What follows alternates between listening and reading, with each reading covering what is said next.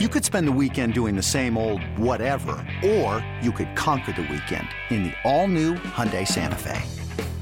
Visit HyundaiUSA.com for more details. Hyundai, there's joy in every journey.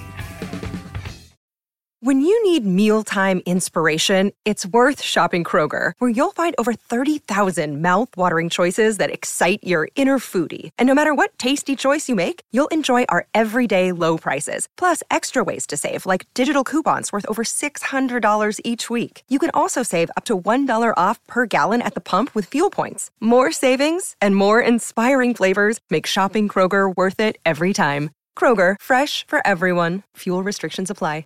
Another day is here, and you're ready for it. What to wear? Check. Breakfast, lunch, and dinner? Check. Planning for what's next and how to save for it? That's where Bank of America can help. For your financial to-dos, Bank of America has experts ready to help get you closer to your goals. Get started at one of our local financial centers or 24-7 in our mobile banking app. Find a location near you at bankofamerica.com slash talk to us. What would you like the power to do? Mobile banking requires downloading the app and is only available for select devices. Message and data rates may apply. Bank of America and a member FDIC.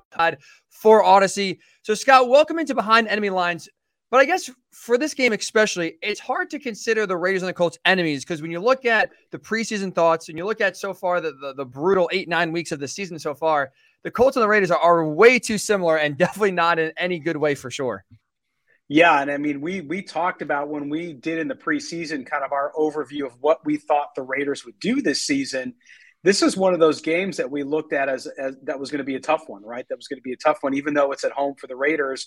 Looking at that supposed great Colts offensive line, uh, having Matt Ryan there, and thinking, well, Matt Ryan will refine that rhythm and all that jazz that he had down in Atlanta. And so it looked like on paper it was going to be uh, the battle between two playoff bound teams. And clearly, as they meet up, uh, they have a the Colts have a coach that hasn't coached above high school, and the Raiders uh, have almost nobody on the roster as they put two of their biggest players on IR uh, on on Thursday. So it, it's going to be interesting. It's it's a game of attrition, as you guys know, in the NFL, and so we'll have to see uh, which team on Sunday is able to get through their specific challenges and win the game. Yeah, you know, I, I think I know the answer to this one, but uh, there's been a lot of baffling responses here locally uh, to what's going on out there in Vegas. What's the view of, of the circus that, that has gone on this week in Indy? Well, it's interesting. So, so I, th- I think it's pretty similar to what you guys have seen uh, nationally. Um, I, I, think in my, I'll just give you my opinion too. I talked about it on our show uh, for this morning, talking about how I don't understand. Look, I, I get it. You know, it, as a Colts fan, I would be concerned, but at the same time, some of the outrage people seem to be outraged that he has no experience, and then other people are outraged at the hiring process. And there's obviously a racial tinge there as well with the Rooney Rule and all that stuff. Um, and I kind of like, you know, who would want the job right now, unless you were already an assistant on the team uh, and and all of that. And will you have the ability to turn things around? And get the job permanently. I didn't know enough, and I don't think people know enough about it. I think the national media is too busy being outraged over one of those two things. Uh, and I loved Jeff's um, uh, diatribe, right, at the press conference. It was kind of interesting. It's like, hey, look, I don't know if I could do this, but I'm going to give it a try. So, as you guys know, though, the NFL is it's it's it's a small cluster of people, and when somebody who's not rightfully due that spot gets a chance, I think that upsets the apple cart. And it makes Sunday's matchup so interesting, Scott, because on one hand, like you mentioned, the Colts right now are trotting out a head coach with zero experience. The guy in his press conference on Monday didn't even know, you know, anyone on the defense and didn't meet with the defensive staff yet. Didn't have a, a play caller at that time on Monday. So you talk about just going in almost blind to a situation where you got to call and be a head coach of a team in five days. So that's you would think a disadvantage for the Colts. But on this other side too, this is a league of tendencies, right? This is a league where teams try to figure out what you do best and take it away. And there is zero clue what the Colts are going to do, how they're going to look. You have Parks Frazier calling plays for the first time. We obviously have no idea what Josh Saturday is as a head coach. Who has the advantage, I think, on Sunday? Is it the Colts because there's so much unknown? Or would you say it's still the Raiders because of all just the dismay and kind of circus like atmosphere that George mentioned uh, surrounding this Colts team this week? It's a it's a great observation and question because and, and they actually asked uh, Josh McDaniels uh, about it yesterday at the at the weekly press conference, a Wednesday press conference, uh, and he laughed with a kind of a nervous laugh. Uh, and you know, you watch enough coaches, you watch enough coaches, and you know when somebody laughs nervously that you've kind of it's maybe I'm being too Freudian here, but you you definitely sense something is there, and I think you hit on it, which is you don't know what you're going to get, and the in the NFL where you have all of the tape, all of the tendencies of all of the coaching and all the play calling, when you have all that, you you prepare for a game. So that's a repeatable process, right? That's like doing laundry. You know exactly what you got to do and what step, and you just do it. Um, now, though, you're dealing with exactly what you said is complete unknown. Somebody who's not called plays before with a head coach who doesn't, to your point, know the defense, doesn't know what the game plan is until he walked in the door.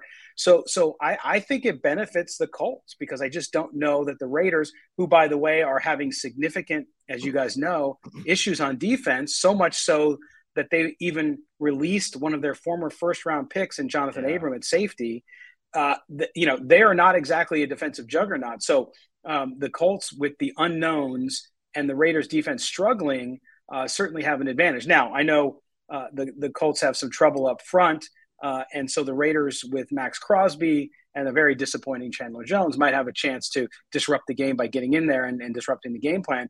But overall, yeah, I, I think the Colts have the advantage.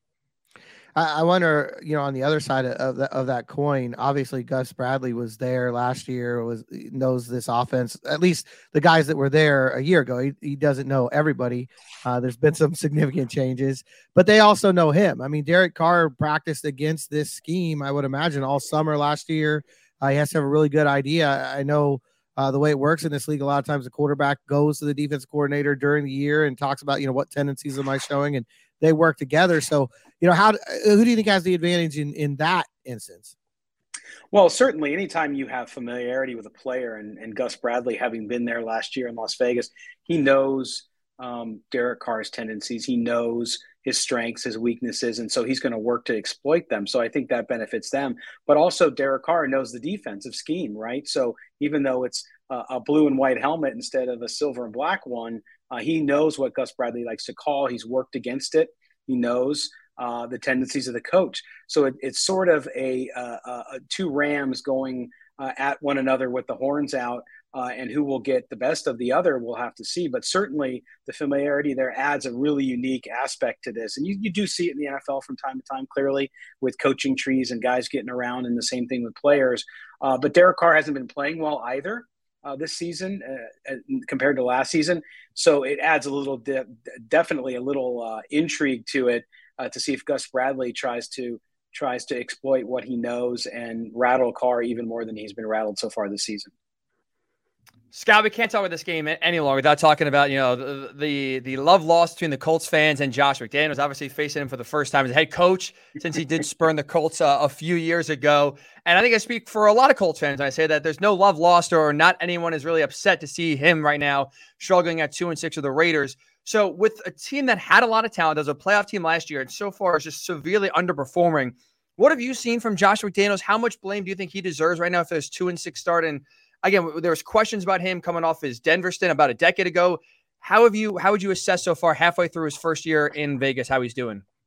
Um, well, I, I would say that he's not doing well, and I don't know that it's all his fault. And I do know a lot of Raider fans who listen to our show and contact me on social media. They really want to buy him plane tickets to Indianapolis because um, they know how much you guys how much you guys wanted him, and they they're they're feeling like they'd like to give him to you.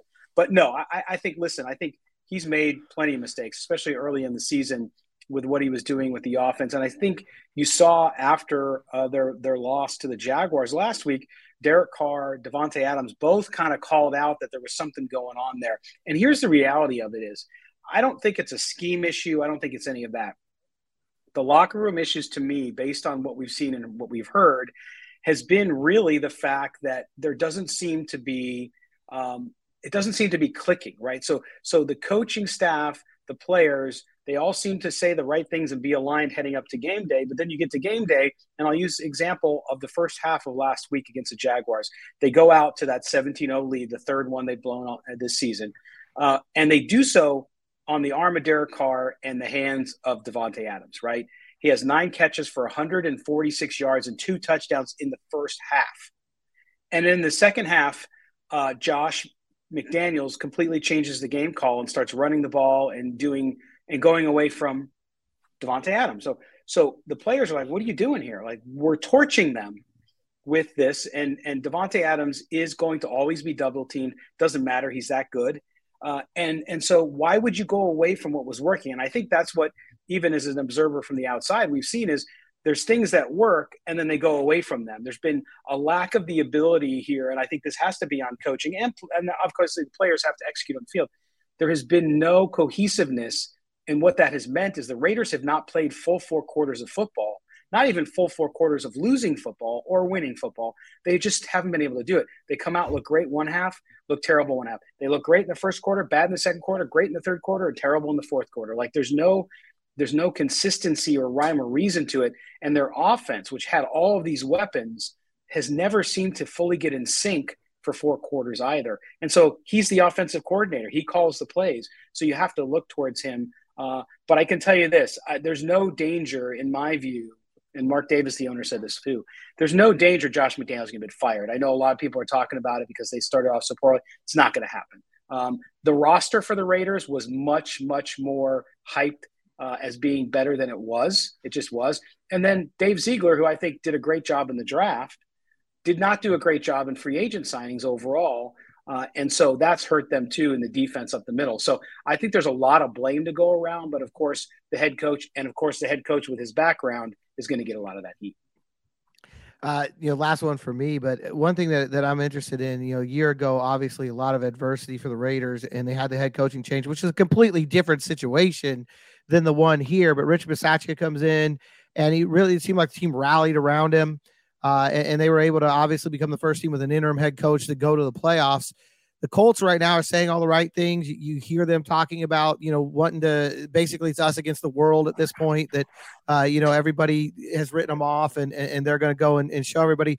What do you think was the key, though, last year to the Raiders being able to kind of put all the things that they were dealing with aside and, and, and have success with an interim head coach? You know, I, I think it came down to a conscious decision uh, by those guys in the locker room to stay together to not lose focus as much as they could, clearly. And it came down to leadership. I mean, um, you know, I, I have been critical of, at times uh, of Derek Carr, but he was an excellent leader last year. He really led that team. Was a calm force, I think, throughout all of that. And then Rich Bisaccia, I think he listen. He was the the special teams coach, right? The special teams coach is a lot of times the coach that everybody loves. Like there's never he's not. I mean, yeah, he might yell at guys, but he's not your offensive coordinator, defense coordinator, head coach he's not going to get in your face all the time and all that kind of stuff. So I think those are the guys that that are well liked on most NFL rosters.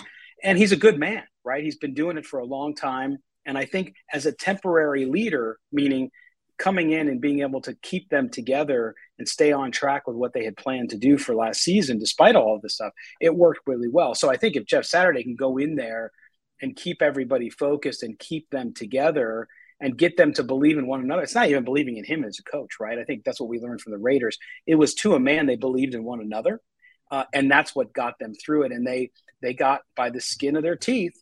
They won out towards the end of the year, and they were able to make the playoffs. So so I I understand where Colts fans are with that because we heard from Raider fans last year the same thing. Oh, the season's over.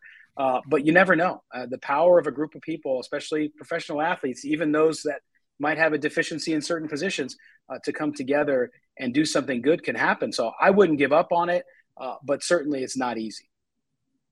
Two quick questions for me, guys. You wrap up here behind enemy lines. Number one is you know, we mentioned that the two and six uh, slow start for the Raiders, like I said, especially Josh McDaniels getting a lot of heat so far. One thing we've been talking about here in Indy, especially this week, is the players potentially kind of tuning the coach out. This was even before Frank Reich was fired and kind of having his message go dull with kind of the same thing happening each and every week. You see right now with the Raiders, whether it's just losing games or, you know, you mentioned before, they're blowing three different 17 point leads this season. Is there any concern from you seeing from players or even just kind of seeing the body language of Josh McDaniels that maybe they could start tuning him out if things don't turn around like pretty quickly? Yeah, that's an interesting question. We've we've talked about it a lot. I think some fans seem to believe that it happened, but I don't see any indication yet that he's lost, quote unquote, lost the locker room. Uh, could it happen? Sure. I think that's where I say, you know, 95% chance there's no way he loses his job. But I always leave that 5% because if something like that happened, if things really went crazy and suddenly they're two and 12, um, and they lose a bunch of games in a row, who knows? But from what I've seen, no. And and and and even the beat reporters who have a little more inside access than I do seem to indicate that that has not happened and that there might be some frustration that things aren't working, but there is not any kind of wholesale mood around the fact that hey we need to be rid of this guy despite some of the rumors going around there so we haven't seen that yet if you do see that uh, and i think this is the same with obviously with the colts if you do see that then you start to see teams that evident i mean it's evident that they've quit and you can kind of see them lollygagging on the field and all that kind of stuff and we have not seen that with the raiders so far despite their challenges and then finally, Scott, to wrap up, you mentioned before, you know, we, on Thursday we saw Hunter Renfrow go on IR, Darren Waller go on IR. What is this offense going to look like this week? uh, good question. I think, um, it, it, I mean, heck, if it was me, I'm going to Davante Adams as much as I can. It doesn't matter because he can beat double teams. He can do all sorts of things. But look for Foster Moreau, uh, the third year tight end out of LSU. He'll get you'll see a steady dose of him as well. And then at wide receiver, we'll have to see Mack Hollins, who came over from the Dolphins as a free agent, was primarily a special teams player down there, has really done a great job. Last week he had a lot of penalties which were uncharacteristic of him, but he's been a godsend. The one thing the Raiders don't have on offense is the guy to take the top off the defense, somebody with speed that can get past him. So we'll have to see what they do at that third wide receiver spot uh, and at the slot spot with uh, without Hunter Renfrow there. But I think you're going to see that, and I think you're going to see a whole lot of Josh Jacobs again, right? Josh Jacobs had a, great, great season thus far. Uh, his fifth year option was not renewed or not selected this past offseason by the Raiders. So he's really motivated because it's a contract year for him. And he's just been great. Uh, Sands last week when the Jaguars were able to cut him down a little bit. But but I, I think you'll see a lot of him come Sunday at Allegiant Stadium in Vegas. Well, Scott, really do appreciate you coming on behind enemy lines. Fingers crossed we get some sort of, of pulse offensively here. At least get an entertaining game. Thanks so much for uh, for the few minutes here. No, guys, always uh, uh, appreciate uh, helping out other podcasts here on the network. Uh, it'll be a good game, hopefully, and both teams find it and give us an entertaining Sunday.